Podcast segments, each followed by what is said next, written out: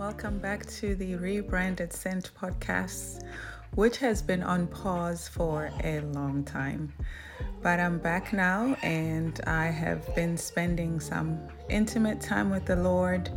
And I think it's good sometimes to not be all about the doing and be all about the being when it comes to being with God because yeah, that's where we find ourselves. And then whatever we produce after that is filled with our relationship with God rather than us doing and doing and focusing on our works.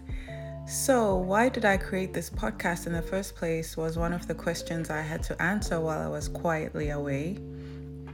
And I realized that I created this podcast because, in a world full of so much information, it is good to have some thoughts and spiritual Christian meditation, which I know the world is full of that too. But hey, you know, why not have even more of that in the world? Especially we need it the most right now with uh, COVID kind of having given us a hiatus in being able to go to the house of the Lord and worship.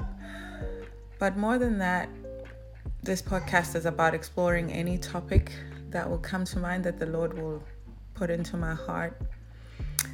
It is about making sure that my mouth is speaking as the oracles of God with love and kindness, whatever revelation that the Lord brings out, you know. So,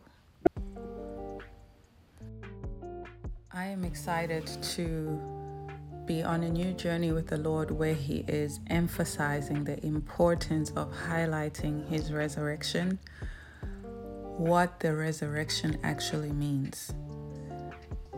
Because if we understand that God, in the form of Jesus, came into the world, became flesh like you and I, understands what it's like to be a human being, being part of a family, being part of a culture, part of a political situation, understands being called to live in the light and to be the light, and yet being in the flesh, and then getting killed, though he had done no wrong, and then actually rising forever from the grave, because everyone else who has been resurrected throughout human history has died again.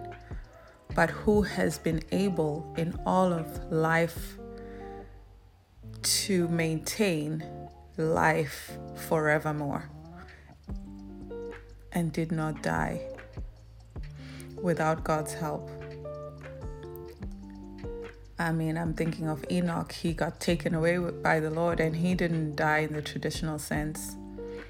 But unlike Jesus, he wasn't murdered and then got raised. What about the young man who was exposed to the prophet's bones and he got resurrected. they were going to bury him and then he got exposed to the prophet's bones and he was resurrected, but that man died. What about Lazarus? He was resurrected, but he died one day. So, of all the things that make God God, the resurrection is the highest proof. And if we can understand that, we should know that God is real, He's intimate. We don't have to make it up that we have a relationship with him. We don't have to we don't have to believe it by feelings. We don't have to believe it by emotions. We don't have to believe it by conviction. It's actually fact. So it's all about the resurrection.